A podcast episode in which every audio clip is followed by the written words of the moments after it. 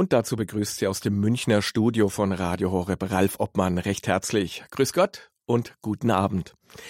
Eigentlich sollte heute Abend der Facharzt für Laboratoriumsmedizin und Infektiologie, Professor Dr. Paul Kullen, unser Gast sein und Ihnen Rede und Antwort zum Thema Corona-Impfstoffe stehen. Leider musste uns Professor Kullen aber absagen, da er sich aufgrund der noch vielen offenen Fragen und ausstehenden Forschungsergebnissen zu diesem Thema nicht in der Lage sah, Ihnen fundiert Auskunft auf alle Ihre Fragen zu geben. Und bevor er Antworten schuldig bleiben oder seine Aussagen später revidieren muss, haben wir seine Entscheidung natürlich akzeptiert, die Sendung erst einmal abzusagen.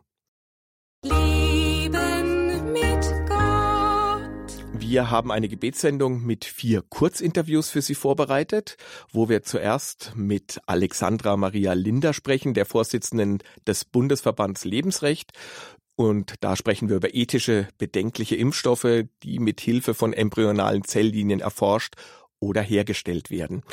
Und ob Kinder immer noch abgetrieben werden zur Herstellung von zum Beispiel Corona-Impfstoffen. Außerdem sprechen wir dann im zweiten Teil mit Birgit Lotter vom Impfzentrum Rosenheim. Frau Lotter ist beim Malteser Hilfsdienst und ist Notfallsanitäterin. Sie gibt uns einen Einblick in den Alltag bei einem Impfzentrum. Und zudem haben wir mit dem ärztlichen Leiter des Impfzentrums in Rosenheim, Dr. Michael Riffelmacher, gesprochen. Unter anderem über mögliche ethische Bedenken im Hinblick auf den AstraZeneca-Impfstoff, der Zelllinien von abgetriebenen Embryonen enthält. Und ein besonderes Symbol für die aktuelle Zerreißprobe betrachten wir im dritten Teil zusammen mit Diakon Michael Wielert. Das Corona-Kreuz in seiner Ravensburger Heimatgemeinde steht für die Spaltung in der Gesellschaft und Kirche. Wir wollen die vielen noch offenen Fragen zum Thema Impfen vor das Kreuz bringen und Sie sind herzlich eingeladen, mitzubeten und dafür schalten wir dann später auch unsere Telefonleitungen für Sie frei. Nun darf ich aber zuerst mal unseren ersten Gast begrüßen. Frau Alexandra Maria Linder darf ich am Telefon begrüßen. Herzlich willkommen. Guten Abend, Herr Obmann. Ich freue mich, dass ich dabei sein darf.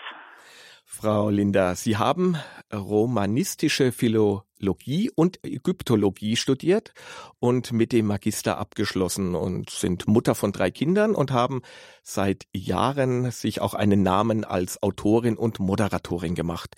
Bekannt ist vor allem ihr Enthüllungsbuch Geschäft Abtreibung.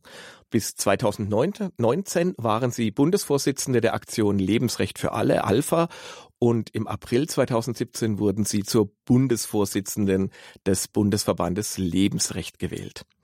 Frau Linda, zu Beginn unseres Gesprächs möchte ich Sie einladen, dass wir für alle beten, die unter Corona leiden, ob sie selbst erkrankt sind oder an den Einschränkungen dadurch leiden. Wir wollen auch für alle Ärzte, Krankenschwestern, Pfleger und Politiker beten, die mit diesen Themen befasst sind und natürlich für alle, die durch Corona gestorben sind. Im Namen des Vaters und des Sohnes und des Heiligen Geistes. Amen. Vater unser im Himmel, geheiligt werde dein Name, dein Reich komme, dein Wille geschehe, wie im Himmel, so auf Erden. Unser tägliches Brot gib uns heute und vergib uns unsere Schuld, wie auch wir vergeben unseren Schuldigern. Und führe uns nicht in Versuchung, sondern erlöse uns von dem Bösen. Gegrüßet seist du, Maria, voll der Gnade, der Herr ist mit dir. Du bist gebenedeit unter den Frauen, und gebenedeit ist die Frucht deines Leibes, Jesus. Heilige Maria, Mutter Gottes, bitte für uns Sünder, jetzt und in der Stunde unseres Todes. Herr, gib allen Verstorbenen die ewige Ruhe. Und das ewige Licht leuchte ihnen. Herr, lass sie ruhen in Frieden. Amen. Vielen Dank, Frau Linda. Und bevor wir jetzt zum Thema ethische Fragen bei Covid-19-Impfstoffen kommen, möchte ich Sie zuerst nochmal eine persönliche Frage fragen. Und zwar, wie kamen Sie überhaupt dazu, sich im Lebensschutz zu engagieren? Ich darf erst noch eine aktuelle Meldung bringen. Der Bundesverband Lebensrecht hatte vorgestern seine Mitgliederversammlung und auf dieser Versammlung ist der gesamte Vorstand in der vorigen Besetzung für die nächsten drei Jahre wiedergewählt worden. Ich komme aus der Nummer also nicht raus. Mein Glückwunsch trotzdem. ähm, ich, ich habe in den 90er Jahren in Köln studiert und als junge emanzipierte Frau mich sehr für feministische ähm, äh, Bereiche interessiert. Also im, im Grunde ging es da um Gleichberechtigung, eine gleiche Bezahlung, Gleichwertigkeit, was für mich völlig selbstverständlich war. Äh, und habe viel mit diesen ähm, Damen gesprochen und diskutiert und habe dann festgestellt, dass beim Thema Abtreibung die Stringenz fehlte und dass da auch die Argumentation einfach nicht mehr schlüssig war, weil ich dann gefragt habe, warum macht ihr nichts dagegen, dass in asiatischen Ländern so viele Mädchen abgetrieben werden, nur weil es Mädchen sind? Oder warum ist das denn feministisch, wenn ich Eigenschaften, weibliche Eigenschaften leugnen oder abschaffen will? Das erschien mir alles nicht schlüssig. Ähm, und daraufhin habe ich einfach tatsächlich sachlich, wissenschaftlich angefangen, mich mit der Thematik zu beschäftigen. Äh, dann traf ich zufällig auf äh, Alpha-Mitglieder und da war es dann um mich geschehen. Das war 1992. Ähm, und seitdem habe ich halt eigentlich ähm, immer ehrenamtlich Lebensrecht gemacht, durchweg. Erst in der Alpha als normales Regionalverbandsmitglied. Wir haben also wirklich noch Bade, Babybadewannen zu Schwangeren getragen. Ähm, und dann später halt in ganz vielen anderen Funktionen, in verschiedenen Vereinen und jetzt im Moment eben leite ich den Bundesverband Lebensrecht und ich leite auch Vita L, das ist eine Beratungseinrichtung äh, mit kostenloser Rufnummer, die ich vor 20 Jahren gegründet habe und äh, die ich auch heute noch leite. Das war uns auch ganz wichtig, Hilfe anzubieten. Mhm. Also wirklich von der Pike auf im Lebensschutz sich wirklich auch engagiert und, und dann in die auch Führungslinie gekommen. Frau Linder, jetzt gibt es ja derzeit vier Impfstoffe gegen Covid-19, die in Deutschland zugelassen sind. Zwei davon sind klassische Impfstoffe, zwei wirken auf Grundlage der neuen mRNA-Technologien. Lassen Sie uns zuerst mal über die beiden klassischen Impfstoffe sprechen, die von AstraZeneca und von Johnson Johnson hergestellt werden. Und letzterer ist ja zurzeit in Deutschland noch gar nicht so gut wie im Umlauf. Aber AstraZeneca ist ja schon kräftig auch in die Schlagzeilen gekommen. Wie beurteilt denn jetzt der Bundesverband Lebensrecht diese beiden Impfstoffe aus ethischer Sicht? Äh, die ethische Problematik besteht darin, dass es sich ja um einen Virenimpfstoff handelt. Und bei den klassischen Virenimpfstoffen ist es so, dass man äh, das Virus, bevor man den Impfstoff herstellt, erst einmal vermehren muss, damit man also genug äh, Virenmenge sozusagen hat. Und dafür braucht man im Gegensatz ähm, zu Bakterien braucht man lebendes Gewebe, damit sich ein Virus vermehrt.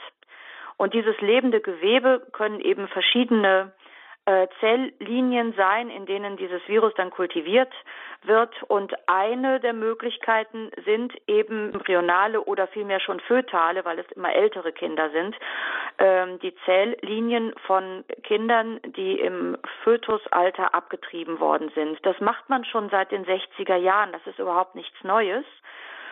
Ähm, und bei diesen beiden Impfstoffen ist eben das ethische Problem, dass AstraZeneca mit der fötalen Zelllinie HEK 293 hergestellt worden ist. Das ist eine Zelllinie, also HEK bedeutet Human Embryonic Kidney, also humane embryonale Niere. Ähm, und diese Zelllinie ist 1973 in den Niederlanden gewonnen worden. Allerdings ist es bei dieser Zelllinie tatsächlich unklar, ob sie aus einer Abtreibung stammt oder aus einer Fehlgeburt. Das ist nicht abschließend geklärt.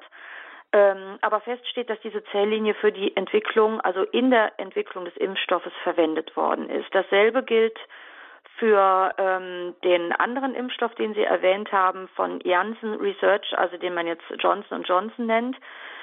Dieser Impfstoff verwendet für die Herstellung, also für die Vermehrung der Viren, die Zelllinie PERC6 diese Zelllinie stammt von einem 18 Wochen alten abgetriebenen Kind, das 1985 in den Niederlanden abgetrieben wurde. Das steht fest. Äh, das ist wissenschaftlich erwiesen. Das äh, kann man auch unschwer überall finden. Und das Problem ist eben, dass ein Mensch, der also erst unfreiwillig gestorben ist, danach unfreiwillig verwendet wird, um eben für Forschung oder medizinische Entwicklung oder was auch immer weiterverwertet zu werden. Und das ist tatsächlich ein ethisches Problem, vor allem weil es ähm, so viele Alternativen gibt, dass man diese Zelllinien gar nicht verwenden müsste. Man tut es aber trotzdem. Jetzt haben wir uns bei unseren Recherchen äh, auch festgestellt, und wir werden es heute auch in der Sendung noch hören, dass eben auch vielen Ärzten unbekannt ist, dass in den verschiedenen Vakzinen gegen Covid-19 Zelllinien von abgetriebenen Embryonen eben enthalten sind. Woher beziehen Sie, Frau Linder, denn Ihre Informationen? Ähm, zunächst einmal aus dem Beipackzettel des Präparates. Denn in diesem Beipackzettel muss drinstehen, mit einem äh, wissenschaftlichen Kürzel versehen, welche Zelllinie für die Herstellung eines Impfstoffes verwendet worden ist. Das liegt unter anderem daran, dass man äh, Virenimpfstoffe, wie gesagt, auf verschiedenen lebenden Zellen herstellen kann. Zum Beispiel, äh, früher hat man Hamsterzellen genommen, die nimmt man heute nicht mehr. Äh, Nierenzellen von Hunden. Es gibt auch ähm, zum Beispiel Grippeimpfstoffe wurden früher gerne auf äh, Hühnerembryonen hergestellt, mit Hilfe von Hühnerembryonen und eben ganz ähm, gängig ist und war die Verwendung von Zellen von Verozellen, sogenannte Verozellen. Das sind die Zellen von äh, der grünen Meerkatze. Das ist eine Affenart. Und äh, da es zum Beispiel Menschen gibt mit ähm, Hühnereiweißallergie, muss da drin stehen, mit was für einer Zelllinie dieses Virus vermehrt worden ist, denn Sonst weiß man nicht, dass jemand möglicherweise allergisch reagieren kann. Ähm, zum Zweiten ist es so, äh, dass sich daraus aber auch ergibt, dass minimale DNA-Reste dieses Vermehrungsmediums, ähm, also dieser Zelllinie, offensichtlich auch in dem Impfstoff noch drin sind, obwohl normalerweise Virus und Nährmedium getrennt werden. Aber minimale DNA oder sonstige Reste sind offensichtlich in dem Impfstoff noch enthalten. Sonst könnte man keine ähm, Hühnereiweißallergie davon bekommen, was eben auch bedeutet, dass minimalste DNA-Reste eines dieser Kinderzelle auch in dem Impfstoff äh, sind. Und ähm, eigentlich kenne ich jetzt niemanden, der nicht zumindest ähm, überrascht bis entsetzt ist, wenn er davon erfährt.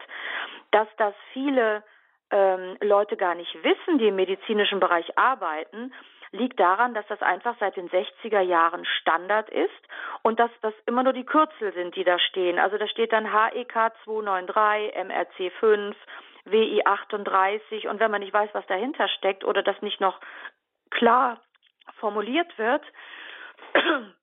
dann macht man sich darüber gar keine Gedanken. Entschuldigung.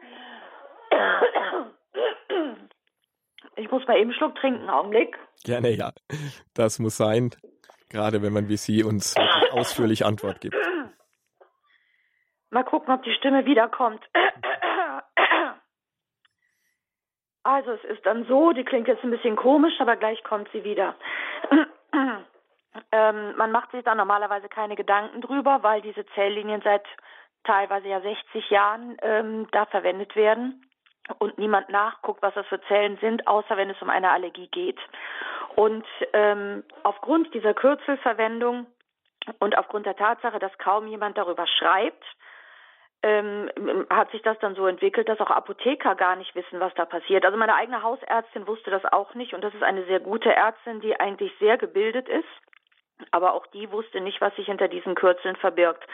Das ist also keine böse Absicht oder böser Wille, sondern das ähm, ist einfach, äh, man kann sich das auch eigentlich schlecht vorstellen. Bei dem Rötelnvirus zum Beispiel ist es so bei der Impfung, dass sogar das Rötelnvirus selbst, das für die Impfung verwendet wird, von einer Abtreibung stammt. Und zwar wurde in den 60er Jahren aufgrund einer Rötelnepidemie ähm, schwangeren Frauen geraten, dass sie vorsorglich ihre Kinder abtreiben wegen der Rötelngefahr. Und dieses äh, Virus trägt den Namen ähm, 27-3, also WISTA 27-3. WISTA ist das Institut und 27-3 bedeutet, dass es die dritte Gewebeprobe von dem 27. abgetriebenen Kind war, wo man dieses Rötelvirus dann entdeckt und isoliert hat. Ähm, das ist also ähm, in den Kreisen, die mit der Herstellung, mit der Forschung, mit Dissertationen beschäftigt sind, vollkommen normal, diese Zelllinien seit 60 Jahren zu verwenden oder eben seit der Zeit, seitdem sie existieren. Deswegen spricht da auch niemand drüber. Das ist, gilt also in diesen Kreisen als völlig normal. Mhm. Werden auch heute noch Kinder sozusagen auf, verzeihen Sie das Wort, auf Bestellung abgetrieben für solche Forschungszwecke? Ähm, nicht für Impfstoffe, denn da hat man ja jetzt mehrere Zelllinien, die so rein sind und erstaunlich lange halten. Also von einer Zelllinie hat zum Beispiel der ähm, der Forscher Hayflick, der sich darum gekümmert hat, gesagt, das würde für 20 Jahre reichen und ähm, es hat jetzt schon äh, fast 60 Jahre gereicht. Also für die Impfstoffe braucht man eigentlich keine neuen. Dennoch ist zum Beispiel 1985 ja wieder eine neue entstanden oder eine neue gewonnen worden, in Anführungsstrichen.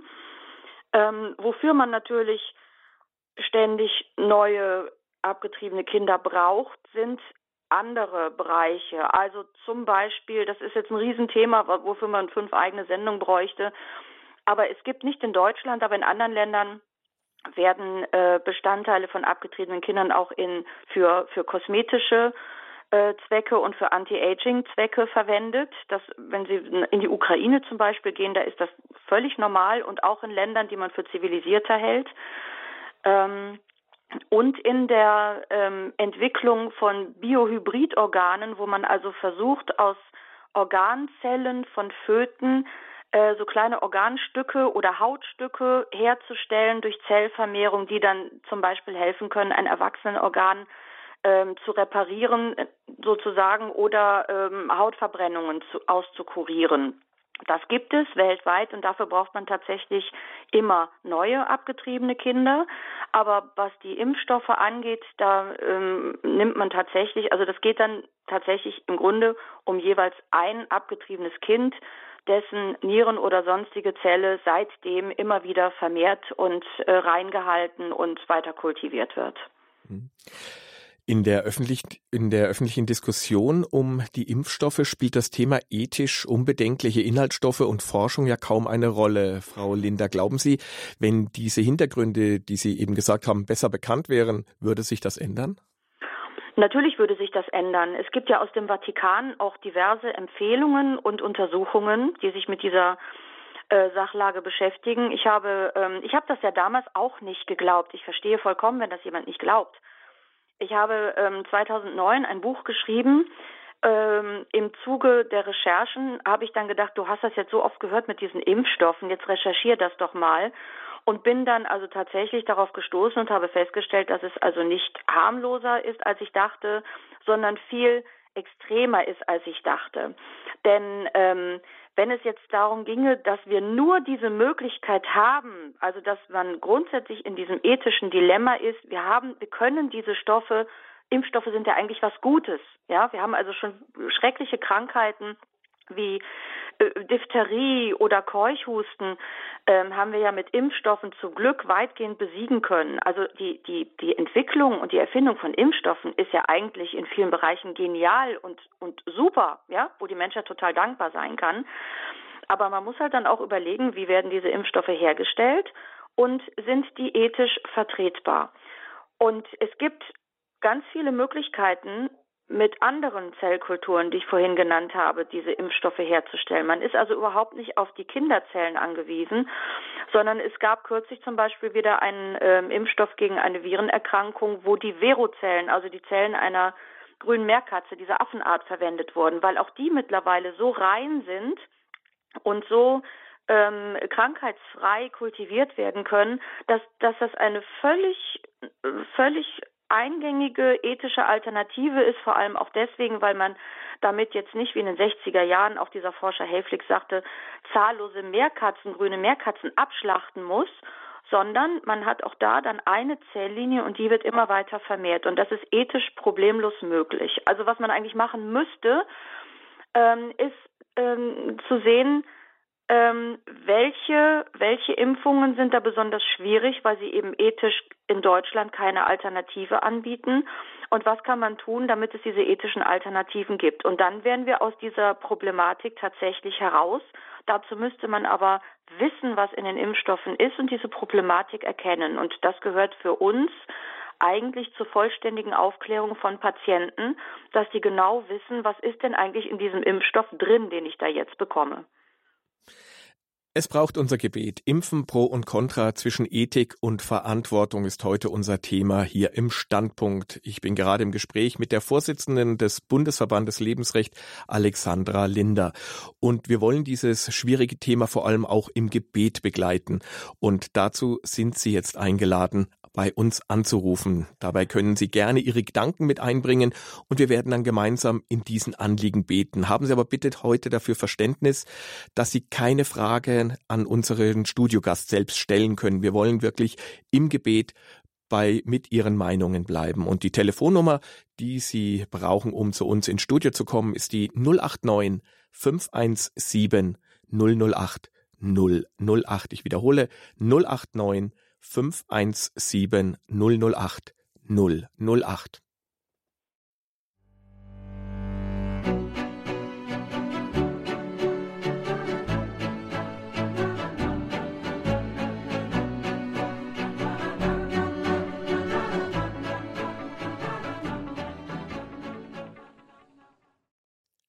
Es braucht unser Gebet. Impfen pro und contra zwischen Ethik und Verantwortung ist heute unser Thema in der Standpunktsendung. 20 Uhr und 22 Minuten ist es mittlerweile, acht Minuten vor halb neun.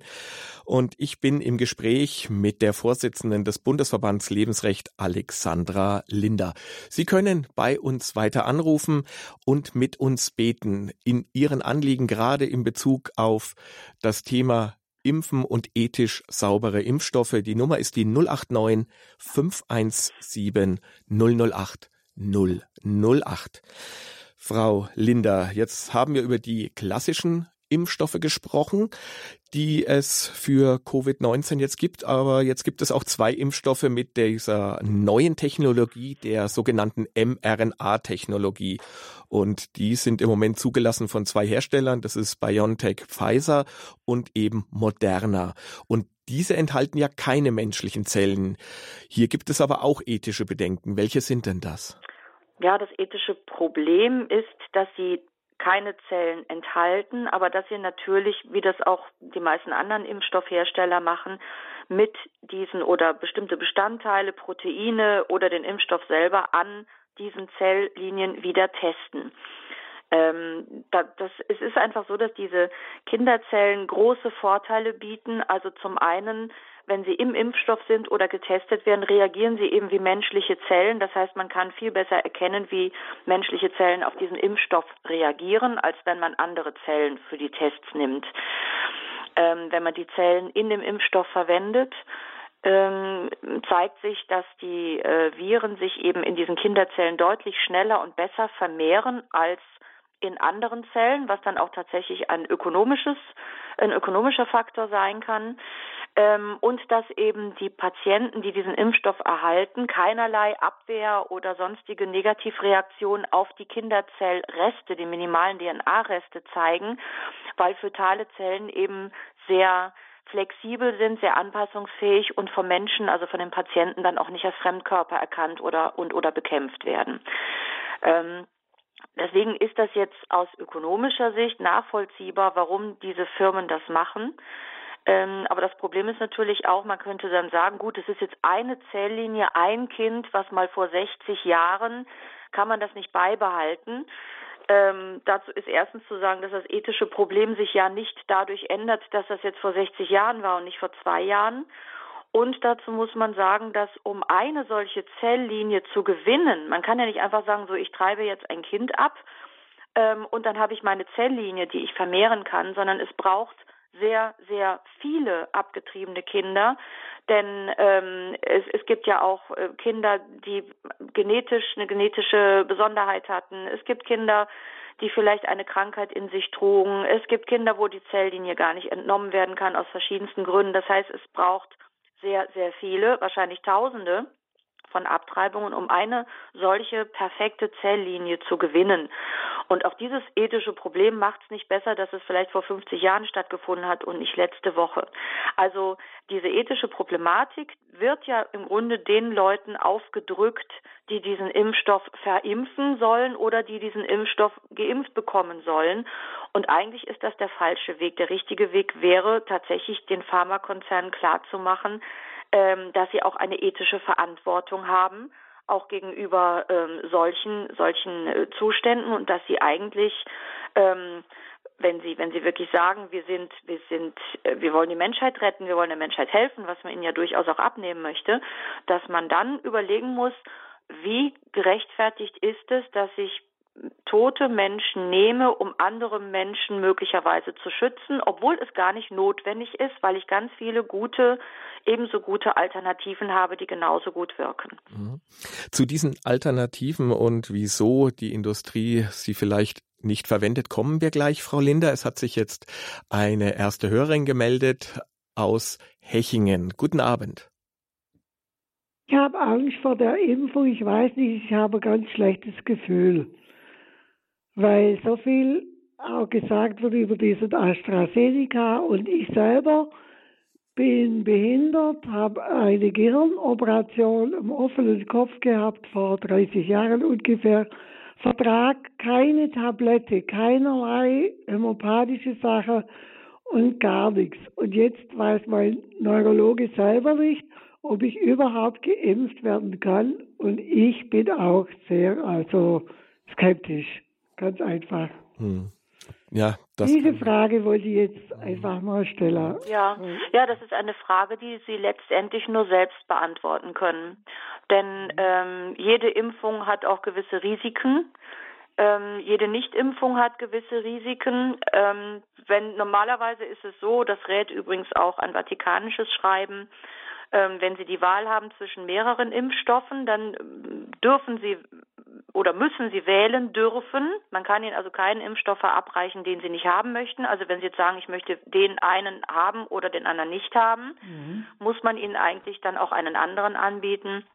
Aber ob man sich impfen lässt, diese Entscheidung kann einem eigentlich niemand abnehmen, denn das Vatikanische Schreiben sagt auch, es besteht keine Impfpflicht, die darf auch niemandem aufgedrängt werden. Aber man ist natürlich verpflichtet, mit dafür zu sorgen, ähm, dass sich die Krankheit nicht weiter verbreitet. Und inwieweit man das dann selber verwirklichen kann, mit oder ohne Impfung, das kann man wirklich nur selbst entscheiden. Am besten natürlich in Zusammenarbeit mit den eigenen Ärzten, die mm, einen samt Gesundheit ja selbst am besten kennen. Da wird, da glaube ich, würde auch nie jemand eine Ferndiagnose wagen, äh, sollte auch auf keinen Fall geschehen, denn das hängt ja von ganz vielen individuellen Dingen ab. Wenn Sie sagen, Sie hatten eine Operation, Ihr Arzt weiß, welche Medikamente Sie nehmen. Also da würde ich wirklich sagen, besprechen Sie sich intensiv mit Ihrem Arzt und dann treffen mhm. Sie zusammen mit ihm eine Entscheidung, mit der Sie beide gut leben können. Ja. ja. Und beten wir doch in diesen Anliegen und dass vor allem Sie da eine gute Lösung dann auch finden und dass auch der Heilige Geist bei Ihrem Arzt wirkt und bei Ihnen bei der Entscheidung, dass Sie da die richtige Entscheidung treffen. Oh und ja. Wollen wir gemeinsam ein Vater unser dafür beten? Ja. Vater unser im Himmel, geheiligt werde dein Name, dein Reich komme, dein Wille geschehe, wie im Himmel, so auf Erden. Unser tägliches Brot gib uns heute und vergib uns unsere Schuld, wie auch wir vergeben unseren Schuldigern. Führe uns nicht in Versuchung, sondern erlöse uns von dem Bösen. Amen. Dann vielen Dank Ihnen, Gottes Segen und ja, viel Heiligen Geist für die richtige und Entscheidung. Gott, Segens Gott. Einen schönen Abend. Ja, Ihnen auch. Ade. Wiederhören, alles Gute. Dann darf ich Frau Könner begrüßen. Guten ja. Abend. Also ich möchte auch gerne für die Ungeborenen beten, aber auch für die Verantwortlichen in Politik und äh, in Wirtschaft und aber auch äh, für die Verantwortlichen im Lebensschutz. Und ich möchte mich bei Gott bedanken für den Mut dieser Menschen, die sich immer wieder neu einsetzen, auch auf die Gefahr hin, dass sie ausgelacht und verspottet werden. Ich möchte dieses kleine Gebetchen beten, atme in mir, du Heiliger Geist. Mhm, gerne. Atme in mir, du Heiliger Geist, dass ich Heiliges denke. Treibe mich, du Heiliger Geist, dass ich Heiliges tue. Locke mich, du Heiliger Geist, dass ich Heiliges liebe. Stärke mich, du Heiliger Geist, dass ich Heiliges hüte. Hüte mich, du Heiliger Geist, dass ich das Heilige nimmer verliere. Amen. Amen. Jesus, Maria und Josef, ich liebe euch. Ich bitte euch, segnet die ungeborenen Kinder, die in Gefahr sind, abgetrieben zu werden. Segne aber auch die Mütter und Väter, dass sie sich über das Kind freuen können und dass sie ihre Verantwortung übernehmen können. Amen. Amen. Ja, Gottes Segen. Vielen Dank, Ihnen auch Gottes Segen und auch noch einen gesegneten Abend. Dankeschön. Wiederhören. Gleichfalls. Danke. Und dann darf ich noch Herrn Lehner begrüßen. Guten Abend. Guten Abend. Bin ich gut zu hören? Sehr gut, wunderbar. Ja, ähm, ich äh, bitte darum, dass äh, wir darum beten, dass die Polarisierung zwischen den Gesellschaftsgruppen, einmal den Lebensschützern und denen, die diesen bestimmten Mainstream verfolgen und meinen, es würde die Freiheit der Frauen einschränken, dass wir die überwinden, dass wir diese Pole überwinden, zwischen Alternativmedizin und Schulmedizin, dass äh, man sich gegenseitig diffamiert oder verächtlich über die anderen spricht. Und ich möchte ganz besonders beten für die Kinder, für die Menschen, die zu Tode kamen, warum auch immer, äh, aufgrund von Abtreibungen, aufgrund von Behandlungsfehlern. Ich möchte auch für die bitten, die nicht nur an Corona verstorben sind, äh, sondern ich möchte für die bitten, die zum Beispiel auch durch seit Jahrzehnten durch den krankenhausresistenten Keim äh, ums Leben gekommen sind, die an anderen schweren Krankheiten verstorben sind mit dem Psalm 121. Jetzt habe ich keine Einheitsübersetzung zur Hand, sondern die gute Nachricht Bibel. Ist das auch in Ordnung? Das ist auch in Ordnung, gerne. Ja, ich blicke hinauf zu den Bergen, denn von dort erwarte ich Hilfe. Meine Hilfe kommt vom Herrn, der Himmel und Erde gemacht hat. Höre, der Herr lässt nicht zu, dass du zu Fall kommst. Er gibt immer auf dich acht. Er, der Beschützer Israels, wird nicht müde und schläft nicht ein. Er sorgt auch für dich. Der Herr ist bei dir, hält die Hand über dich, damit dich die Hitze der Sonne nicht quält und der Mond dich nicht krank macht. Der Herr wendet Gefahr von dir ab und bewahrt dein Leben. Was immer du tust, er wird dich beschützen, von Anfang bis zum Ende, jetzt und in aller Zukunft. Und speziell für die äh, Zelllinien, die verwendet wurden von den Kindern, die angesprochen sind, gegrüßet seist du, Maria, voll der Gnade, der Herr ist mit dir. Du bist gebenedeit unter den Frauen und gebenedeit ist die Frucht deines Leibes, Jesus. Heilige Maria, Mutter Gottes, bitte für uns, jetzt und in der Stunde unseres Todes. Amen. Amen. Amen. Vielen Dank. In Ewigkeit. Amen. Ein recht herzliches Vergelt's Gott, Herr Lehner. Danke und auch Ihnen einen gesegneten Abend. Auf Wiederhören. Wieder.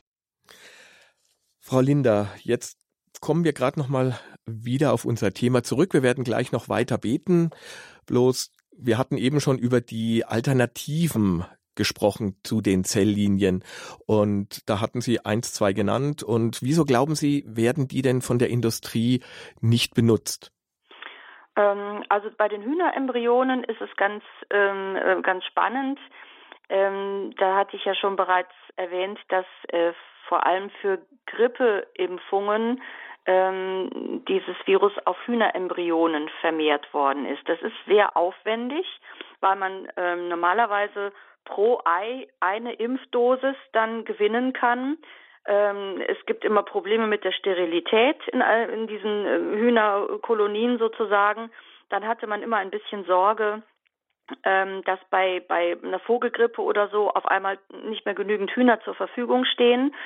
Und äh, hinzu kommt, das ist aber erstaunlicherweise auch bei dieser Gesetzesänderung überhaupt nicht erwähnt worden, dass ähm, vom Bundeslandwirtschaftsministerium jetzt eine Anweisung kommt, dass in einigen Jahren das Töten von Hühnerembryonen verboten ist, mit dem Argument, dass Hühnerembryonen ab dem sechsten Bruttag möglicherweise da schon etwas von merken, dass sie getötet werden. Diesen Schutz wünsche ich mir auch für Kinderembryonen.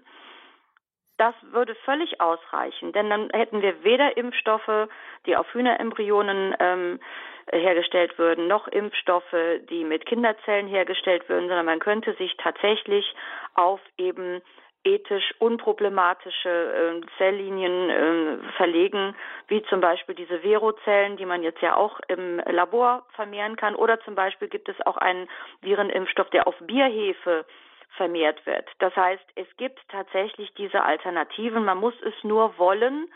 Ähm, und da hat man ja in den letzten Jahren auch festgestellt, dass da für die Pharmakonzerne einfach auch ein gewisser Druck da sein muss, dass sie auch entsprechend reagieren. Frau Linder, jetzt werben ja viele Pharmaunternehmen damit, dass sie auf Tierversuche verzichten. Wäre das nicht auch eine gute Werbung für ein Pharmaunternehmen, wenn Sie sagen, Sie verzichten auf Zelllinien von äh, abgetriebenen Embryonen? Ja, das wäre wunderbar. Das äh, das äh, fast zynische daran ist, in dem Moment, wo sie den Tierschützern sozusagen den Gefallen getan haben, auf Tierexperimente und die Verwendung von tierischen Materialien zu verzichten, haben sie sich noch mehr darauf verlegt, ähm, eben menschliche Zelllinien zu verwenden, denn da hat sich ja niemand so offen beschwert. Das war eine ganz merkwürdige Entwicklung. Also ich, ich bin äh, durchaus ein Freund des Tierschutzes, aber wenn ich die Wahl habe, eine im Labor kultivierte grüne Meerkatzenzelle äh, zu verwenden und ähm, eine äh, Kinderzelle, würde ich doch eindeutig die Meerkatzenzellinie bevorzugen. Und das ist tatsächlich etwas, was ähm, in der Öffentlichkeit, äh, die sprechen nicht gern drüber. Jeder verwendet sie, aber man spricht nicht drüber. Denn äh, das ist ja wie im Grunde wie bei Abtreibung. Ja, jeder weiß, was passiert von den Menschen, die es tun. Äh, niemand, der Abtreibungen macht, weiß nicht, was da passiert, aber man spricht nicht gern darüber, denn wenn man darüber spricht, wird einem der Spiegel vorgehalten. Man weiß, dass man da etwas nicht Gutes tut, was eben auch ethischen Prinzipien widerspricht und für uns als Katholiken natürlich auch wichtig, was auch den äh, vatikanischen Ansichten widerspricht. Ähm, und deswegen spricht man lieber nicht darüber. Wir haben ja ähm, als Katholiken tatsächlich hervorragende Grundlagen mit mit ähm, dem Schreiben Donum Vitae. Also ich meine jetzt nicht die Schwangerschaftsberatungsstelle, die diesen Namen okkupiert hat, sondern ich meine die äh, dieses Schreiben Donum Vitae von der Glaubenskongregation von 1987. Dann haben wir Dignitas Personae von 2008, wo also gerade diese neuen Technologien, was man mit Kindern vor der Geburt alles macht, da geht es ja auch um embryonale Stammzellforschung, ganz andere Dinge. Äh, diese beiden Schreiben zum Beispiel stellen den Status des äh, Menschen als Person von der Zeugung an nochmal so klar heraus und sagen ganz eindeutig, was da ethisch machbar ist und was nicht. Also wer dann sagt, ich weiß das nicht oder ich, ich halte mich nicht dran, kann das durchaus tun. Aber wenn er Katholik ist, kann er das eigentlich nicht tun. Hm. Ja, ich glaube, es, äh, es ist auch oft das Problem, dass viele sich gar nicht bewusst sind, wie diese, wie, wie so eine Abtreibung eigentlich vor sich geht. Da gibt es ja den Film Unplanned, wo man ja sieht, dass Abby Johnson ja auch vorher erst sehr positiv war und nachdem sie es einmal live erlebt hat, dann komplett umgeschwenkt hat. Ja, aber sie hat vorher noch keine gemacht. Mhm. Ne? Also wenn äh, wenn, wenn, wenn Leute in ihrer Praxis Abtreibungen machen, können sie nicht sagen, sie wissen nicht, was da passiert, denn sie müssen ja die Kinder hinterher wieder zusammensetzen. Das kommt in dem Film ja auch vor. Und Richtig, ich meine auch mehr, mehr die Bevölkerung, die Gesellschaft. Das kind zusammen und ist ganz, ganz ich finde das ganz spannend, dass das schon so ein vollständiges Kind ist. Also es hat auch sehr viel mit Verdrängung zu tun, da haben Sie vollkommen recht. Hm. Jetzt würde ich, bevor wir noch die letzten zwei Fragen, die ich an Sie habe, würde ich noch gerne wieder eine Hörerin mit auf Sendung nehmen. Es ist Frau Seifert aus Dresden. Guten Abend. Ja, guten Abend. Ich wollte auch sagen, dass ich also sehr dankbar bin, dass meine Mutter, die ist 89 Jahre alt, jetzt nicht gegen Corona geimpft wird, obwohl es der Hausarzt sehr empfohlen hat. Ich habe einfach gesagt, meine Mutter geht ungeimpft in den Himmel. Und da hat er nichts mehr gesagt und das Gott sei Dank akzeptiert, obwohl er selber geimpft ist. Und da habe ich ein Gebet, Herr, gib, dass alle Ärzte so tolerant, tolerant reagieren und die Patienten nicht zur Impfung überreden. Das war mir eigentlich sehr wichtig zu sagen, dass gerade ältere Menschen da auch sehr schnell sagen, ohne irgendwas zu überlegen, ach, wenn das der Herr Doktor sagt, dann mache ich das. Genau, ja. Bitten wir da auch wirklich um den Heiligen Geist, dass er alle erfüllt, dass die Menschen sich das wirklich gut überlegen und da auch wirklich einen reifen Entschluss dann gefasst haben. Danke, Frau Seifert, für dieses Gebet, für äh, das, was Sie eingebracht haben und ganz liebe Grüße nach Dresden. Guten Abend. Vielen Dank. Wiederhören. Ja, Frau Linder, aus ethischer Sicht gibt es ja jetzt dann momentan also keinen vertretbaren Impfstoff gegen Covid-19, der in Deutschland zugelassen ist. Jetzt wird beim Thema Impfen ja auch immer die Verantwortung des Einzelnen gegenüber der Gesellschaft betont. Wie sehen Sie jetzt diesen Gewissenskonflikt, in den jetzt Menschen kommen können, wenn sie keine ethisch bedenklichen Impfstoffe verwenden wollen? Hm. Also man muss immer sagen, wir sind nicht diejenigen, die sich in diese Lage gebracht haben. Ja, also es muss niemand da ein schlechtes Gewissen haben und glauben, wie soll ich das jetzt lösen? Denn wir werden ja durch die Produktion auf diese Art und Weise überhaupt erst in diese problematische Konflikt- und möglicherweise auch Dilemmalage gebracht. Ähm, auch da hat es ein vatikanisches Schreiben gegeben, das noch gar nicht so alt ist, weil es sich eben auch damit beschäftigt hat. Ähm, darin steht eigentlich ganz klar formuliert, ähm, dass man, wenn es nicht anders geht, also wenn man zum Beispiel keine Alternativen hat, keine ethischen, ähm, und in der Lage sind wir ja, wir, wir können halt wählen zwischen der ethisch ganz schlechten, wo also in der Produktion die Zelllinien verwendet werden, und ethisch halb schlechten, wo in, in der Testung sie verwendet werden, wählen. Ähm, aber in solchen Lagen sagen auch die vatikanisch zuständigen Stellen, ähm, man darf sich impfen lassen, das ist moralisch vertretbar. Ähm, und weil, weil, weil man selbst eben einfach keine Möglichkeit hat, das zu verhindern. Ja, wenn ich jetzt sage, ich, ich entscheide mich dann dafür nicht, mich nicht impfen zu lassen, sind wir aber dennoch verpflichtet, so umsichtig miteinander umzugehen, dass wir durch dieses Nichtimpfen eben nicht zur Verbreitung der Krankheit beitragen. Das ist natürlich auch schwer zu machen. Ja?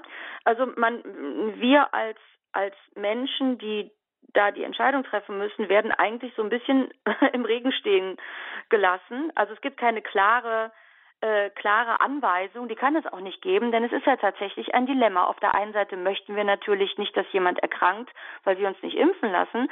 Auf der anderen Seite haben wir ein ethisches Problem, wenn wir uns impfen lassen. Und das ist tatsächlich im Grunde ein Dilemma, was ja schon seit vielen Jahren existiert und was jetzt bei dieser Corona-Lage einfach nochmal so richtig zutage tritt. Mhm. Jetzt sind ja nicht nur Impfstoffe gegen Corona betroffen, sondern es, es gibt ja in Deutschland auch die Masernimpfpflicht und in der, bei Masernimpfungen gibt es in der EU nur einen einzig zugelassenen Impfstoff und der ist ein Dreifachimpfstoff gegen Mumps, Masern, Röteln und bei Röteln ist eben wieder äh, eine Zelllinie von abgetriebenen Föten enthalten. Und durch die Impfpflicht für Mitarbeiter in Kitas, Schulen und Altenheimen und vor allem auch für Kinder, die in Kitas oder Schulen gehen wollen, gibt, äh, sind ja Eltern jetzt in einem besonderen Dilemma durch diese Impfpflicht. Ähm, Sie sind auch Mutter von drei Kindern. Wie sehen Sie dieses Problem? Ähm, also ich, ich finde es etwas merkwürdig, dass man eine Masernimpfpflicht einführt wo ich mich jetzt nicht zu äußern will, denn Masern kann natürlich eine schwere Krankheit sein. Ja, wenn der Staat das so sieht, soll er das tun, aber dann muss er meines Erachtens auch einen Impfstoff anbieten, ähm, der separat zu impfen ist und der ethisch vertretbar ist. Das ist dann seine Pflicht. Und das hat er nicht getan. Es, es gab einen separaten Impfstoff, der auch ethisch vertretbar war. Der wurde vor einigen Jahren in der Produktion eingestellt, sodass Eltern also tatsächlich nur noch die Möglichkeit haben, diese Dreifachimpfung zu machen, Masern, Mumps, Röteln. Und Röteln hat tatsächlich das Problem, dass es da eben keine ethische Alternative gibt, sondern dass diese Rötelnimpfung doppelt ethisch betroffen ist, also nicht nur durch die Verwendung von fötalen Zelllinien in der Produktion, sondern tatsächlich durch die Abtreibungsherkunft des Virus selbst, was für die Impfung verwendet wird. Und auch da werden die Eltern im Regen stehen gelassen. Bei mir war das natürlich besonders heftig, weil ich das ja weiß. Allerdings wusste ich das bei den, bei den großen Kindern noch nicht. Ja, das war tatsächlich also vor der Zeit, äh, wo ich mich anfing damit zu beschäftigen. Deswegen hatte ich bei den großen Kindern gar kein Problem mit Masermums Röteln. Das machten alle und äh, niemand hat sich da Gedanken drüber gemacht. Das war noch in den 90ern. Ähm, beim jüngsten Kind wusste ich es dann schon. Ähm, und war dann natürlich, wir waren natürlich als Eltern auch in dem ethischen Dilemma, was machen wir jetzt? Ja, da habe ich mich dann an die ähm, Anweisung der, ähm, äh, des Vatikanischen Schreibens von der Akademie für das Leben von 2005 gehalten. Ähm, man darf impfen, denn äh, wenn, wenn meine Tochter selbst irgendwann mal schwanger wird und nicht gegen Röteln geimpft wurde, könnte ich sie damit, sie und ihr Kind, möglicherweise in Lebensgefahr bringen. Und das möchte ich ja auch nicht. Das heißt, ähm, man ist tatsächlich als Eltern da in einem ethischen Dilemma. Und die Vatikanische, ähm, das Vatikanische Schreiben sagt dazu Folgendes: Da wir in einem Dilemma sind, dürfen wir diese Impfung verwenden, wenn wir der Ansicht sind, dass das für die Kinder wichtig und sinnvoll ist. Aber wir sind gleichzeitig dazu verpflichtet, darüber aufzuklären und vielleicht mit dafür zu sorgen, dass es ethische Alternativen gibt das ist jetzt der Weg, den wir gegangen sind. Mhm. Ja, das zeigt aber wirklich auf, wie schwierig und wie ja kompliziert die ganze Angelegenheit gerade ist und wie Sie uns ja schön an Beispielen gezeigt haben, es wäre ja eigentlich auch ganz einfach, dieses ethische Dilemma wirklich zu beseitigen. Frau Linder, ich sage recht herzlich Danke, dass Sie heute Abend unser Gast waren und uns Rede und Antwort gestanden haben. Gerne würde ich unser Gespräch auch im Gebet beenden, wie wir es im Gebet begonnen haben. Lassen Sie uns doch um Zuversicht und das Vertrauen in Gott beten, in dem, mit dem Psalm 91. Wer im Schutz des Höchsten wohnt und ruht im Schatten des Allmächtigen. Sagt zum Herrn, du meine Burg, meine Zuflucht, mein Gott, auf den ich vertraue. Er rettet dich aus der Schlinge des Jägers und aus allem Verderben. Mit seinen Flügeln beschirmt er dich, unter seinen Fittichen bist du geborgen, seine Treue ist dir ein schützender Schild. Du brauchst dich vor dem Schrecken der Nacht nicht zu fürchten, noch vor dem Pfeil, der am Tag dahinfliegt. Nicht vor dem Unheil, schleichend im Dunkel, nicht vor dem Verderben, das hereinbricht am Mittag. Fallen auch tausend zu deiner Seite, dir zur Rechten zehnmal tausend, so wird es doch dich nicht betreffen. Mit eigenen Augen wirst du es schauen, an den Sündern wirst du sehen die Vergeltung. Denn der Herr ist deine Zuflucht, du hast dir den Höchsten als Schutz erwählt. So wird dir begegnen kein Unheil, keine Plage wird nah an deinem Zelt. Denn er befiehlt seinen Engeln, dich zu behüten auf all deinen Wegen. Sie sollen auf den Händen dich tragen, dass nicht an einem Stein sich stoße dein Fuß. Du schreitest über Löwen und Nattern, trittst auf Löwen und Drachen. Er war mir treu, so will ich ihn retten. Ich will ihn schützen, denn er kennt meinen Namen. Wenn er mich anruft, dann will ich ihn erhören. Ich bin bei ihm in der Not, befreie ihn und bringe ihn zu Ehren. Ich verleihe ihm die Fülle der Tage und lasse ihn schauen mein Heil. Amen. Amen war es eine schöne Mischung aus zwei Bibelausgaben. Richtig, genau. also ich habe die Benedikt-Bibel genommen, genau. die auf der Einheitsübersetzung beruht. Genau, und ich hatte die Original-Einheitsübersetzung, aber ich hat sich doch sehr schön ergänzt. Genau, ich habe das auch so immer ähm, den Satz so beendet, dass das ähm, grammatikalisch auch. Wunderbar. Ich danke Ihnen herzlich für diese Gelegenheit. Also es, noch, um das ganz klar zu sagen, wir sind keine grundsätzlichen Impfgegner oder Krankheitsleugner, sondern es geht darum, dass jeder eine ethisch verantwortbare Entscheidung treffen kann und dass jeder die Möglichkeit hat, ethische Impfstoffe zu bekommen, damit er eben nicht in solche Dilemmata kommt. Es ist ja ansonsten schon schwierig genug. Ich glaube, das ist gut rübergekommen, Frau Linder. Und ich sage recht herzlichen Dank, dass Sie sich die Zeit genommen haben und wünsche auch Ihnen einen gesegneten Abend. Vielen Dank, das wünsche ich Ihnen und den Hörern auch. Dankeschön. Danke, auf Wiederhören. Wiederhören. Und ich darf noch weitere Hörer begrüßen, die jetzt wirklich in diesen Anliegen mit uns beten möchten. Ich darf eine Hörerin aus Karlsruhe begrüßen. Äh, ja, ich habe äh, heute Nacht äh, noch in meinem Smartphone gelesen. Und zwar äh, war das von Finanzen nett. Ich habe das aufgeschrieben, weil ich es nicht speichern konnte. Das habe ich, weiß ich noch wie das geht. Und äh, da stand also jetzt äh, drin, dass wir nicht wählen könnten, äh, den Impfstoff, weil er zu knapp wäre. Und äh, dann haben sie die, die, die ganzen, äh, also BioNTech und Moderna auch madig gemacht. Die wären genauso äh, schlecht oder gut wie AstraZeneca. Und äh, es war auch eine Studie von der Uni Oxford genannt, äh, äh, die das AstraZeneca mitentwickelt hat. Und ich hatte jetzt den Eindruck, ich will mich äh, äh, diese Woche noch äh, vielleicht am Montagnachmittag, am Montagvormittag einen Termin zur Impfbesprechung und äh, das, das geht so nicht. Äh, und äh, also es waren äh, gefälschte Impfpapiere schon zugange und auch gefälschte Testsachen. Und wir wissen jetzt im Moment nicht mehr, was da was da läuft. Und mhm. BioNTech hat irgendwo gesagt, wenn das so solche Sachen sind, dann ist das nicht von uns genehmigt. Mhm. Und genau deswegen würde ich jetzt doch sagen, wirklich beten wir da um die Unterscheidung der Geister und beten wir vielleicht da auch zum heiligen Erzengel Michael, dass er uns schirmt und schützt. Heiliger Erzengel Michael, schirme uns im Streite, gegen die Bosheit und Arglist des Teufels sei unser Schutz. Gott gebiete ihm, so bitten wir flehentlich.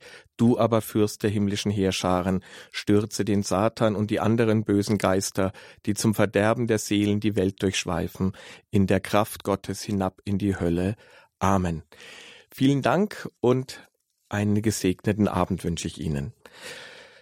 Es braucht unser Gebet. Impfen pro und contra zwischen Ethik und Verantwortung ist heute unser Thema im Standpunkt. Und gerade haben wir mit der Vorsitzenden des Bundesverbandes Lebensrecht, Alexandra Linder, gesprochen, die uns über die ethischen Bedenken und ethischen Probleme, die viele Impfstoffe in unserer heutigen Zeit haben, aufgeklärt hat und aber auch gezeigt hat, dass es ganz einfach wäre, hier auch Alternativen zu fördern.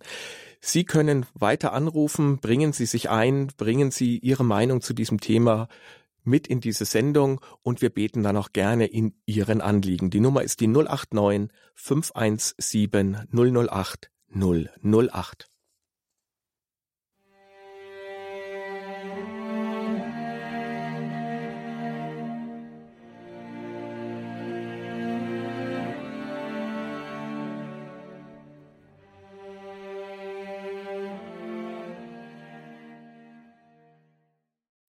20.57 Uhr ist es, drei Minuten vor neun. Sie hören Standpunkt hier bei Radio Horeb und es braucht unser Gebet. Impfen pro und contra zwischen Ethik und Verantwortung ist heute unser Thema.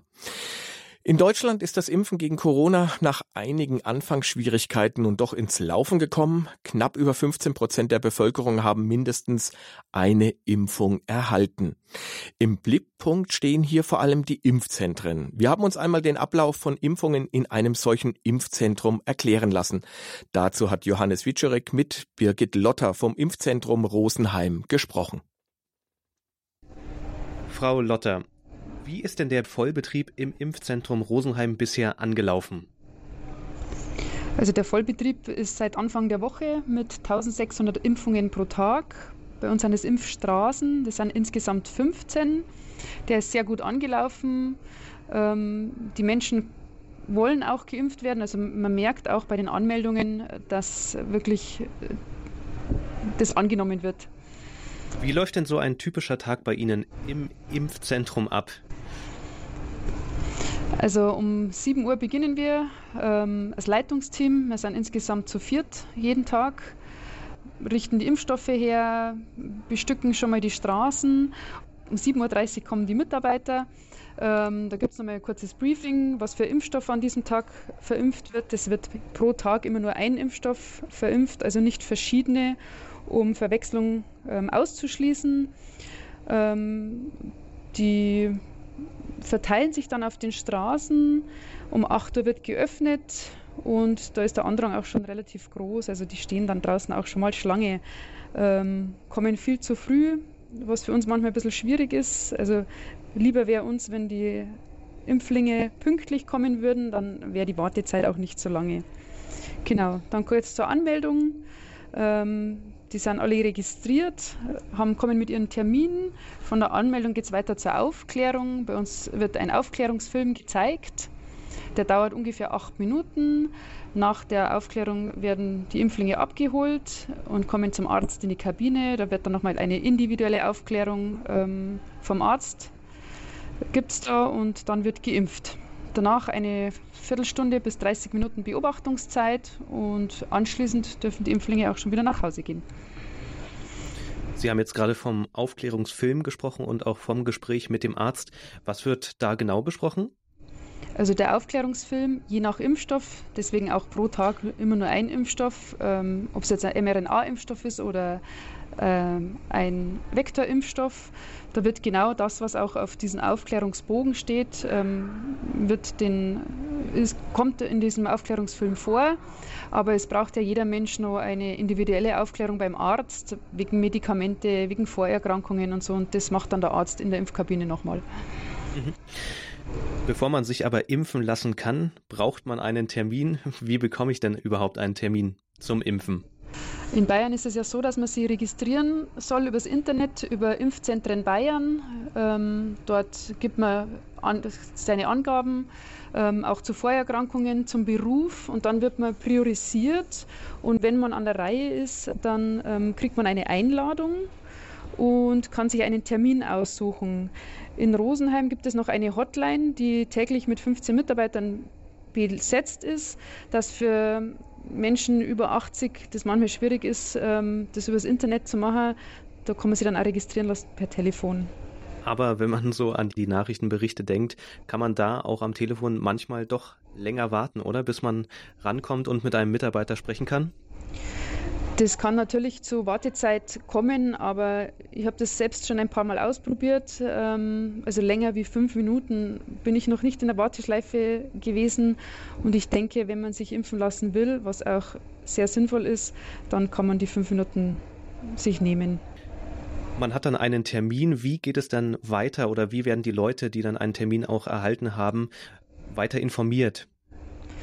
Also wenn man sich übers Internet registriert, dann muss man ja übers Internet diesen Termin bestätigen und bekommt dann per SMS gleich die beiden Termine zugeschickt.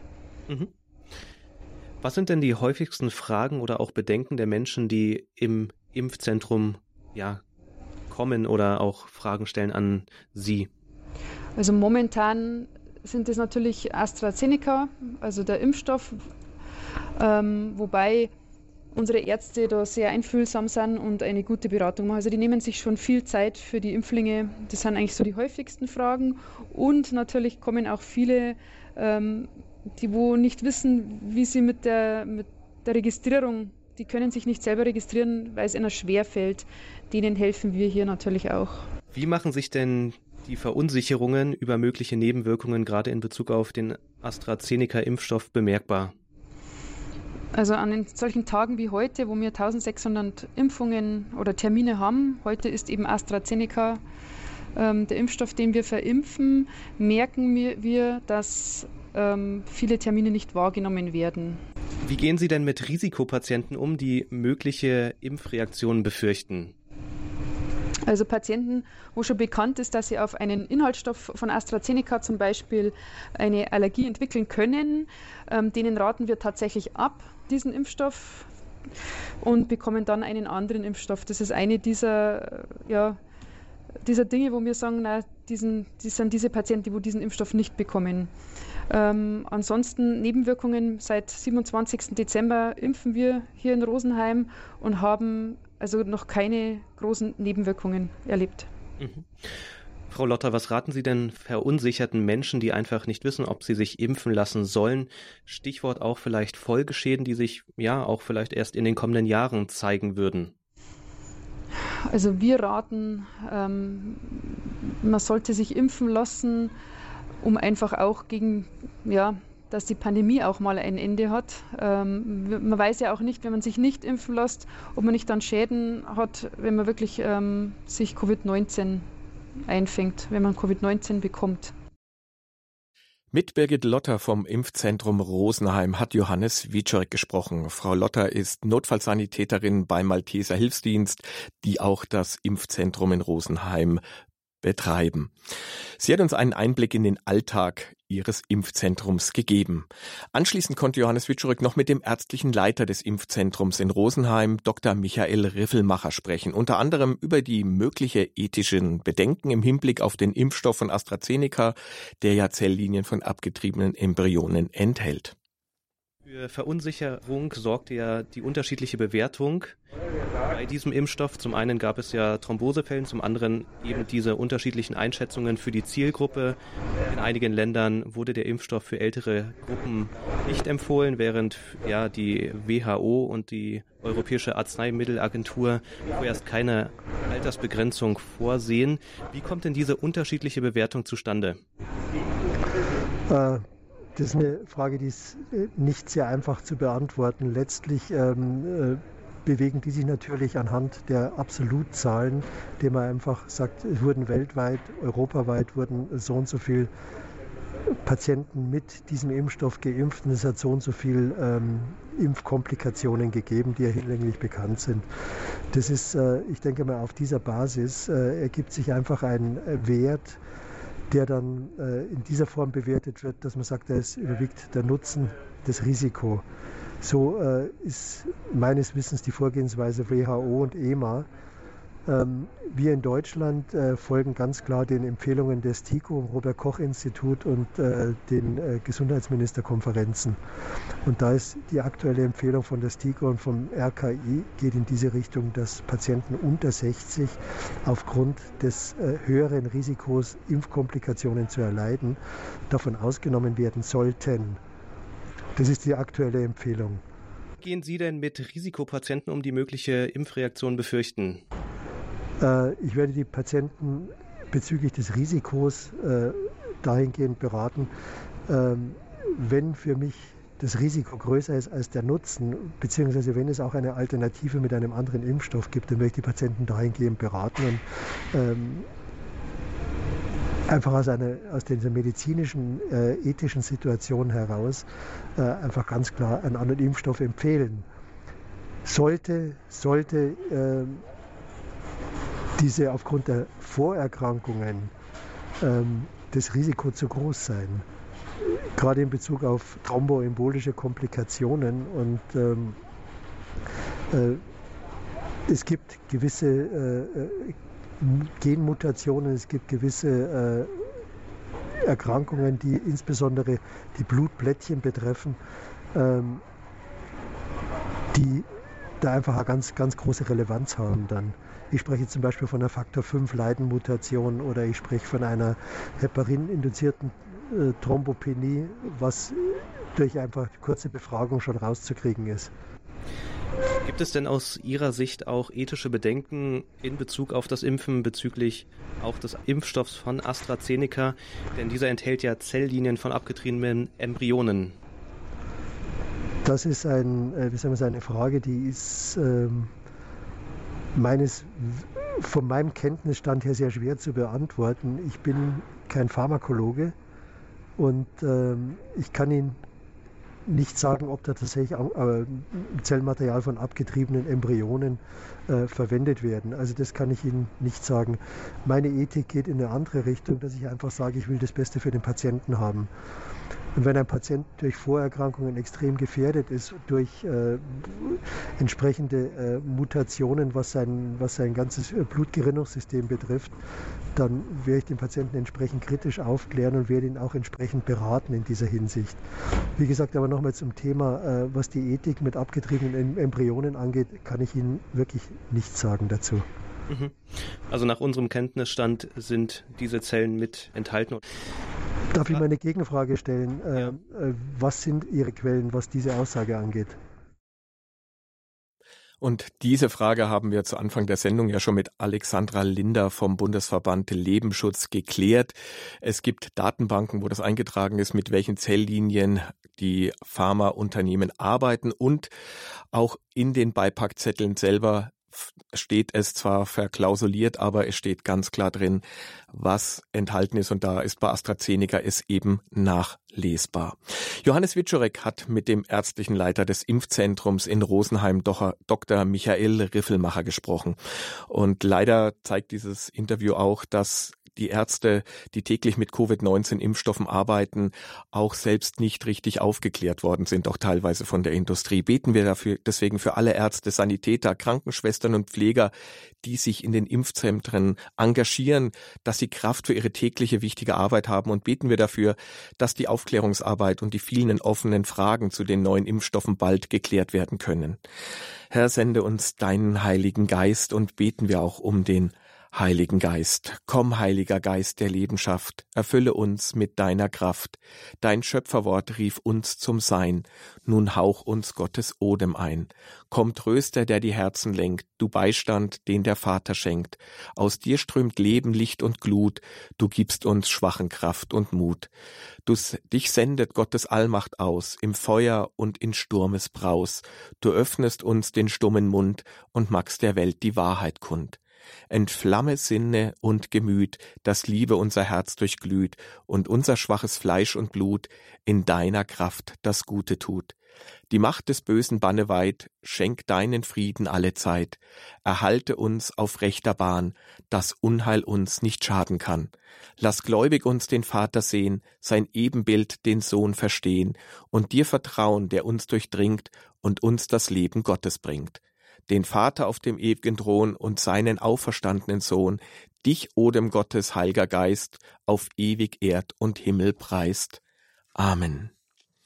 Und auch Sie können sich weiter in unsere Sendung mit einbringen, können Ihre Gedanken zu diesem Thema uns kundtun und wir beten gerne in diesen Anliegen mit Ihnen. Und dazu darf ich jetzt Herrn Hartwig aus Ottobrunn recht herzlich begrüßen. Ja, guten Abend. Ich möchte in diesem Zusammenhang auch um die Gnade bitten, Gutes von Bösen zu unterscheiden und das Gute zu suchen und das Böse zu meiden und schließlich, dass jeder Mensch selber imstande ist zu entscheiden, ob und wie er sich impfen lässt.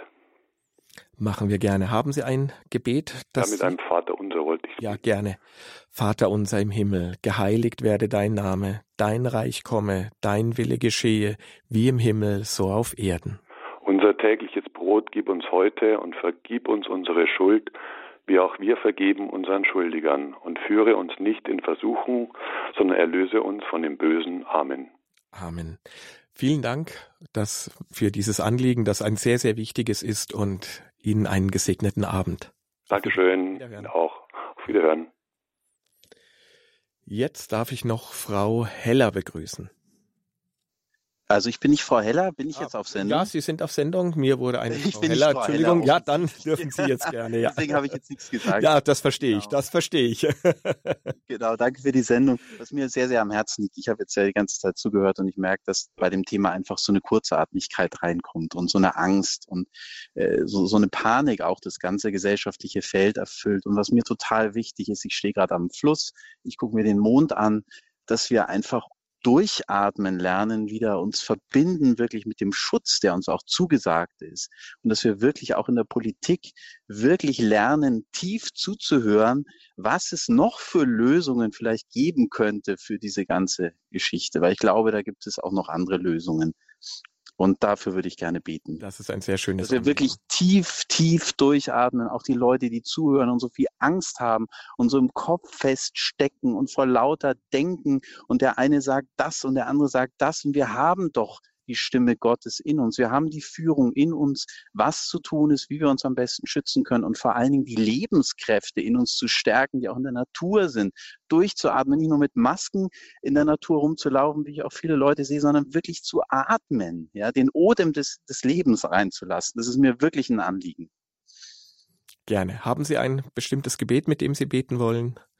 Ja, ich, also ich kann jetzt den Psalm 23 auswendig, aber die, allerdings in der Luther-Übersetzung. Ich weiß nicht, ob das, das, ob das hier erlaubt ist. Das dürfen Sie auch, ja, gerne. Ja, ja, gerne, genau, weil ich kann die nur in der Luther-Übersetzung. Der Herr ist mein Hirte. Nichts wird mir mangeln. Er weidet mich auf einer grünen Aue und führet mich zum frischen Wasser. Er erquicket meine Seele. Er führet mich auf rechter Straße um seines Namens willen. Und ob ich schon wanderte im finstern Tal, fürchte ich kein Unglück, denn du bist bei mir. Dein Stecken und dein Stab trösten mich. Du deckst mir den Tisch im Angesicht meiner Feinde und schenkest mir voll ein. Gutes und Barmherzigkeit werden mir folgen mein Leben lang und ich werde bleiben im Hause des Herrn immer da. Amen. Amen. Danke. Vielen Dank und Ihnen einen gesegneten Abend. Danke auch für dieses, Ihnen auch diese gute Liebe. Einbringung. Danke. Wiederhören. Bevor wir jetzt gleich noch die nächsten Hörer, die in der Leitung noch warten, dran nehmen, möchte ich erst noch unseren nächsten Gast, den wir heute Abend begrüßen. Es ist unser allzeit bekannter Diakon Michael Wieler, den Sie hier auch aus der Moderation bei uns bekennen. Und bei ihm in der Gemeinde St. Christina in Ravensburg steht ein ganz besonderes Kreuz, das Corona-Kreuz der Seelsorgereinheit Ravensburg Mitte. Und es ging unter anderem auf seine Initiative zurück, dass dieses Kreuz aufgestellt worden ist. Ich darf recht herzlich Michael Wielert begrüßen und einen guten Abend wünschen. Und ja, Michael? Ein, einen guten Abend, äh, Ralf aus Ravensburg, sage ich äh, zugeschaltet. Einen herzlichen guten Abend. Danke, Michael. Michael, bevor wir jetzt mit den nächsten Hörern beten, die schon ganz ungeduldig in der Leitung sind, aber vorab noch die Frage, wie ist denn überhaupt die Idee zu einem Corona-Kreuz entstanden? Ich habe mir seit einiger Zeit Gedanken darüber gemacht, was der Ausdruck ähm, in unserer Zeit sein kann. Also jede Zeit prägt ja auch durch, ähm, durch Kunst zum einen, ähm, aber auch durch, durch Symbole, durch Dinge. Ähm, und mir hat bei uns in den Kirchen ein Ort gefehlt ähm, oder ein Zeichen für diese Zeit, durch die wir gehen. Jetzt kann man sagen, in der Kirche hängt schon ein Kreuz, in der Kirche gibt es ein Fürbittbuch und all dies, aber wir gehen jetzt seit einem Jahr durch eine schwere Zeit. Alle gemeinsam. Und äh, ich, ich kenne noch aus der Jugendzeit äh, so die erste Begegnung mit einem Pestkreuz und das hat mich tief getroffen und ich habe gedacht, das macht für mich keinen Sinn und das ist mir dann wieder eingefallen. Und dann habe ich gedacht, ja, eigentlich möchte ich ein Corona-Kreuz haben, wo die Menschen hinkommen können mit dem, was ihnen schwerfällt, was, was ihnen, ja, ähm, was, was sie belastet. Also die Trauer, den Schmerz, das Leid. Ähm, und ich habe mich mit zwei Kunsthandwerkern zusammengetan, mit einem Kunstschmied und mit einem Möbeldesigner und wir haben gemeinsam dieses Kreuz entwickelt und wir haben überlegt, was ist das Zeichen unserer Zeit? Und wenn Sie jetzt heute Abend zugehört haben und wenn Sie vielleicht Diskussionen im Familien- und Freundeskreis geführt haben oder auch an der Arbeit, dann merken Sie, dass dieses Thema spaltet. Und das war für uns äh, ein Zeichen. Es spaltet. Es spaltet die Gesellschaft, es spaltet Familien, auch Menschen, die, die abgespalten sind durch Quarantäne. Äh, es spaltet auch die Kirche. Und wir haben dann ein Kreuz gestaltet, das ist über zwei Meter groß. Und wir haben mit einem Metallkeil das Kreuz von oben ansatzweise gespalten. Das ist kein schöner Anblick, das sage ich von vorne, vorne weg. Ähm, aber es macht so ein bisschen deutlich, durch welche Zeit das wir gehen. Und es soll aufwecken zu dem, was wir eigentlich herausgefordert sind. Unsere Sorgen ans Kreuz zu bringen. Das, was uns beschäftigt. Auch die Frage, lasse ich mich impfen, lasse ich mich nicht impfen? Wo gehe ich hin? Ich gehe zu Jesus. Am Kreuz hat er für uns gelitten. Am Kreuz hat er auch für diese Zeit gelitten, durch die wir jetzt gehen. Dem haben wir mit diesem Corona-Kreuz Ausdruck gegeben und wir merken auch, dass es Anklang findet, dass Menschen kommen, dass Menschen ins Fürbittbuch schreiben, dass Menschen dort etwas niederlegen, dass sie dort beten. Ähm, wir sind nun mal optische und haptische Menschen. Das heißt, wir schauen und wir möchten am liebsten auch anfassen. Das ist, das fängt schon im Kindesalter an und das hört, glaube ich, nie auf, dass man sagen muss, mit den Augen schauen, nicht mit den Händen. Aber wir brauchen das. Und äh, dazu bietet dieses Kreuz Gelegenheit, zu schauen und zu spüren und wirklich dort abzulegen. Michael, bevor wir uns noch weiter unterhalten, wollen wir doch mit Blick auf dieses wirklich beeindruckende Kreuz, dieses beeindruckende Symbol auch unsere Hörer nochmal mit dazu nehmen, dass wir auch in diesen Anliegen jetzt auch mit Blick auf dieses Corona-Kreuz mit Ihnen beten können. Und da darf ich Frau Baum aus Langen in Hessen begrüßen. Ja, Baum, guten Abend. Guten Abend. Ich habe ich das richtig verstanden? Die Zelllinien von den abgetriebenen Föten haben eine Nummer, zum Beispiel bei AstraZeneca 293. Die sind also sehr alt. Ist das richtig? Ja, die liegen schon sehr, sehr lange zurück. Das ist teilweise bis zu 50, 60 Jahren, ja. Ja. Mhm. Kann ich das Ganze vielleicht auch im Sinne von Homöopathie sehen? Es ist nicht Homöopathie, aber der, der Ansatz und die Arbeitsweise, die Behandlungsweise wie Homöopathie, es sind keine neuen Föten, es sind alte Föten. Ist das möglich? Hm. Also ich sag mal aus, aus Sicht des Lebensschutzes, wie es uns Frau Linder eben gesagt hat, schwierig, denn ähm, das, das, das Unrecht, was da eben geschehen ist an diesen Föten, wird dadurch ja, dass es einfach länger zurückliegt, eigentlich ja nicht ungeschehen. Das ist richtig, aber ich kann mich doch damit vielleicht trösten, dass es eben diese Föten, diese Menschen haben ihr Leben gegeben um andere zu retten, auch wenn sie es unbeabsichtigterweise getan haben. Das war jetzt meine Frage und dann bitte ich ganz einfach um, um Führung in der Pandemie. Mhm. Ein Gedicht habe, ein, ein Gebet habe ich jetzt nicht. Kein Problem. Michael, hast du ein Gebet für uns? Ich habe, äh, nachdem jetzt die, die, ich würde mal in Anführungszeichen sagen, die Klassiker bereits gebetet worden sind, den Psalm 121, den ich empfehle, und der 91, was beides gute Gebete sind, auch um Entscheidungen zu treffen, ähm, greife ich jetzt auf das Gebet im Gotteslob zurück äh, in Krankheit, weil dort geht es auch zum einen um Heilung, aber auch um Frieden und Versöhnung. Und ich glaube, das ist in unserer Zeit etwas ganz Wichtiges. Es geht natürlich um Heil an Leib, Seele und Geist, aber es geht eben auch um, um Frieden im Herzen und Versöhnung äh, weil es wirklich Persönlichkeitsentscheidungen sind. Und da würde ich dieses Gebet jetzt sprechen, äh, dass, dass da jeder wirklich für sich die Sache auch mit Gott klärt und, und nicht nur Heil erfährt, sondern auch Frieden und Versöhnung. Herr Jesus Christus, du hast deine Liebe und Barmherzigkeit den Kranken und Schwachen gezeigt. In deiner Nähe konnten sie atmen und neue Hoffnung schöpfen. Durch dich haben sie Heilung, Frieden und Versöhnung gefunden. Wir bitten dich, sei auch hier bei uns. Lass uns deine segnende Hand spüren und schenke uns dein Heil. Gib uns Geduld und Kraft, diese Zeit zu bestehen. Lass uns nicht verzagen. Hilf uns, die Zeit zu nützen für gute Worte und Gesten der Liebe. Öffne unsere Augen und unser Herz für deine Wunder. Und so segne und bewahre uns der Herr unser Gott, durch seinen Sohn Jesus Christus in der Kraft des Heiligen Geistes. Amen. Amen. Amen. Vielen herzlichen Dank.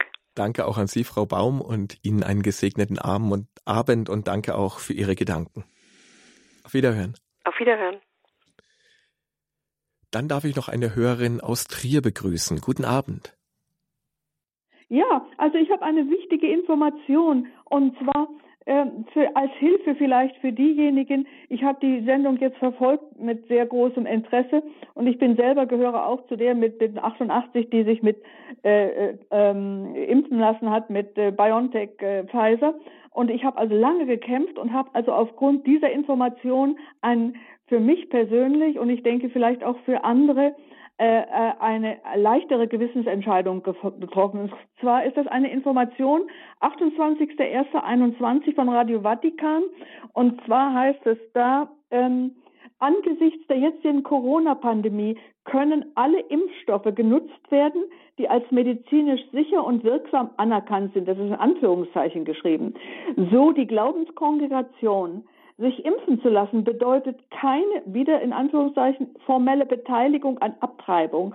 Unterzeichnet ist die zahlreiche Note vom Präfekten der Glaubenskongregation, dem spanischen Jesuiten und Kardinal Luis Ladaria und dem zweiten Mann der Kongregation Erzbischof Giacomo.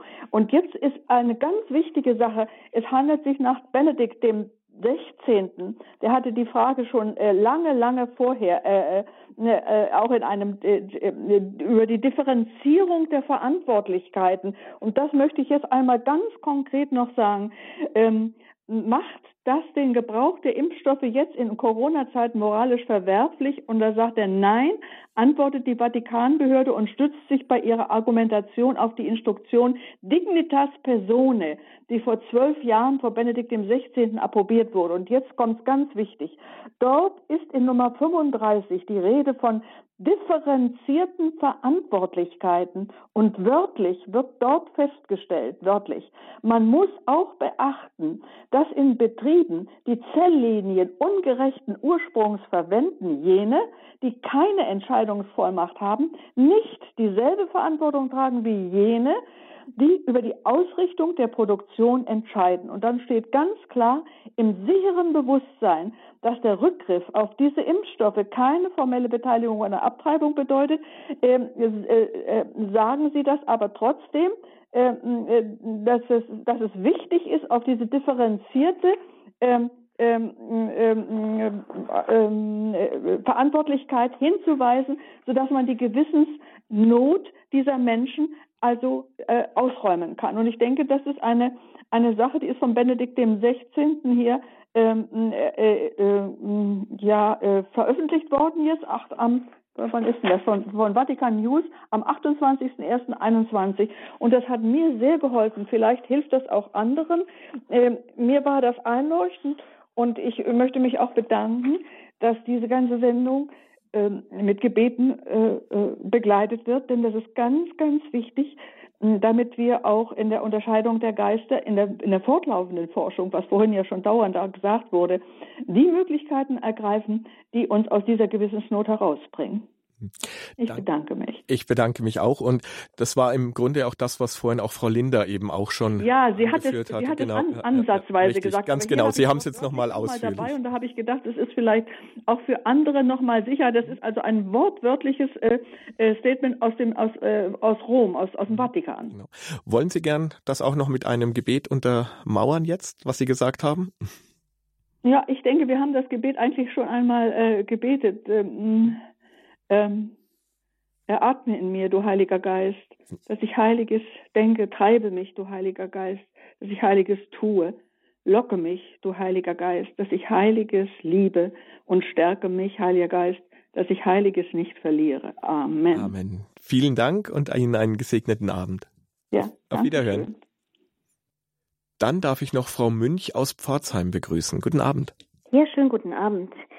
Ja, ich möchte mich dem Herrn, der den Mond, ich hoffe, er tut es noch, äh, betrachtet, anschließen.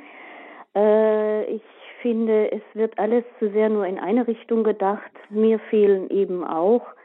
Seit Jahrtausenden hat die Menschheit mit Seuchen und Erkrankungen zu kämpfen, dass wir uns mal wieder besinnen, wie wir unseren Organismus eigentlich auch ganz natürlich und alltäglich mit Nahrung und Lebensweise stärken können.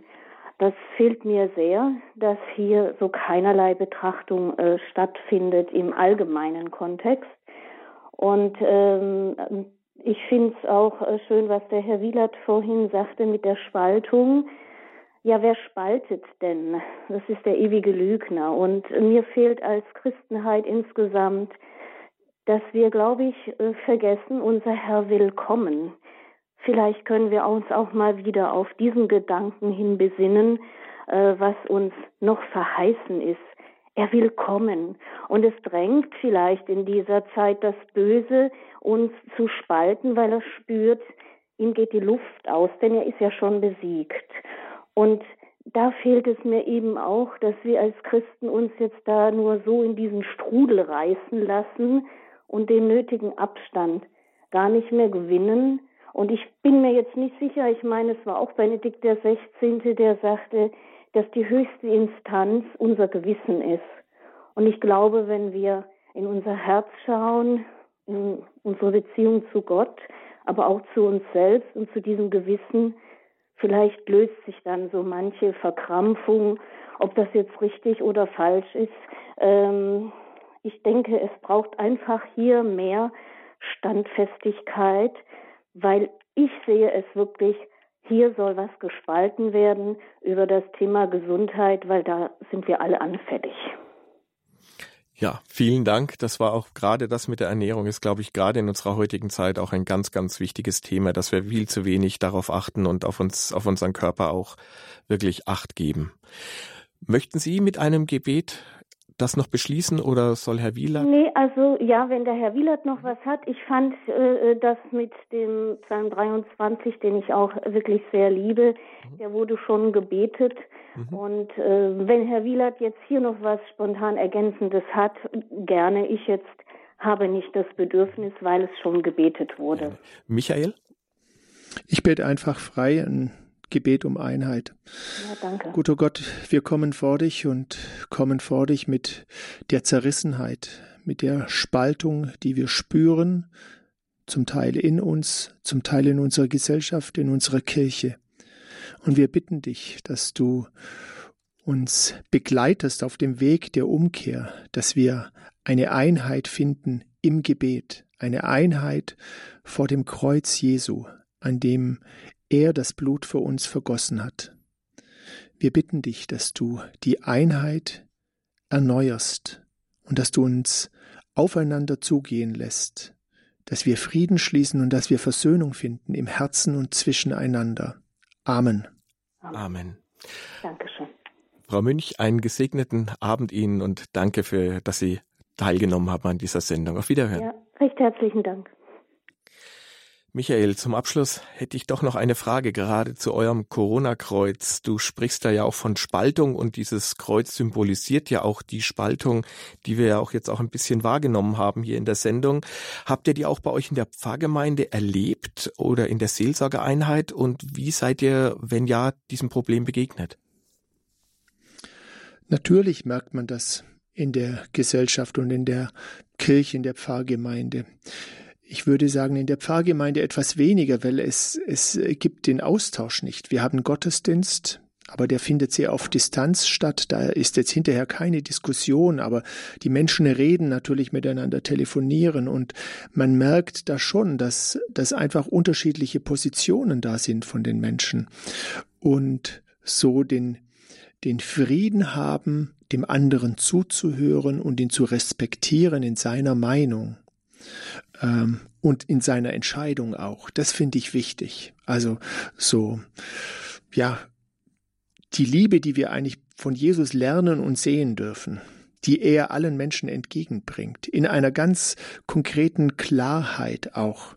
Also keine verträumte Liebe, sondern eine klare Liebe, wo Jesus hinschaut, wo Jesus auch mit Liebe auf Dinge schaut, die wehtun. Und dass wir das neu lernen und nicht verurteilend.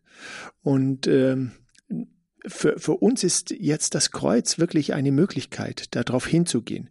Wir haben natürlich auch äh, über die Kar- und Ostertage versucht, die Kirche ist relativ klein, Gottesdienste draußen zu machen, Gebetszeiten draußen zu machen, dass die Gemeinde sich treffen kann. Ich denke, das ist jetzt ganz wichtig in unserer Zeit und ich hoffe nicht mehr, dass Kirchen geschlossen werden, sondern dass Kirchen offen bleiben, dass Anbetung stattfindet. Das war zum Beispiel eine Sache, die auch bei uns in der Gemeinde aus dieser Zeit herausgekommen ist, dass wir mehr Zeiten der Anbetung haben, ähm, weil das geht im ganz kleinen Kreis. Da kann man einfach mehrere Stunden machen und dann können ein, zwei äh, in die Anbetung gehen. Ähm, und das ist, glaube ich, der Ort, wo wir hingehen sollten als erstes.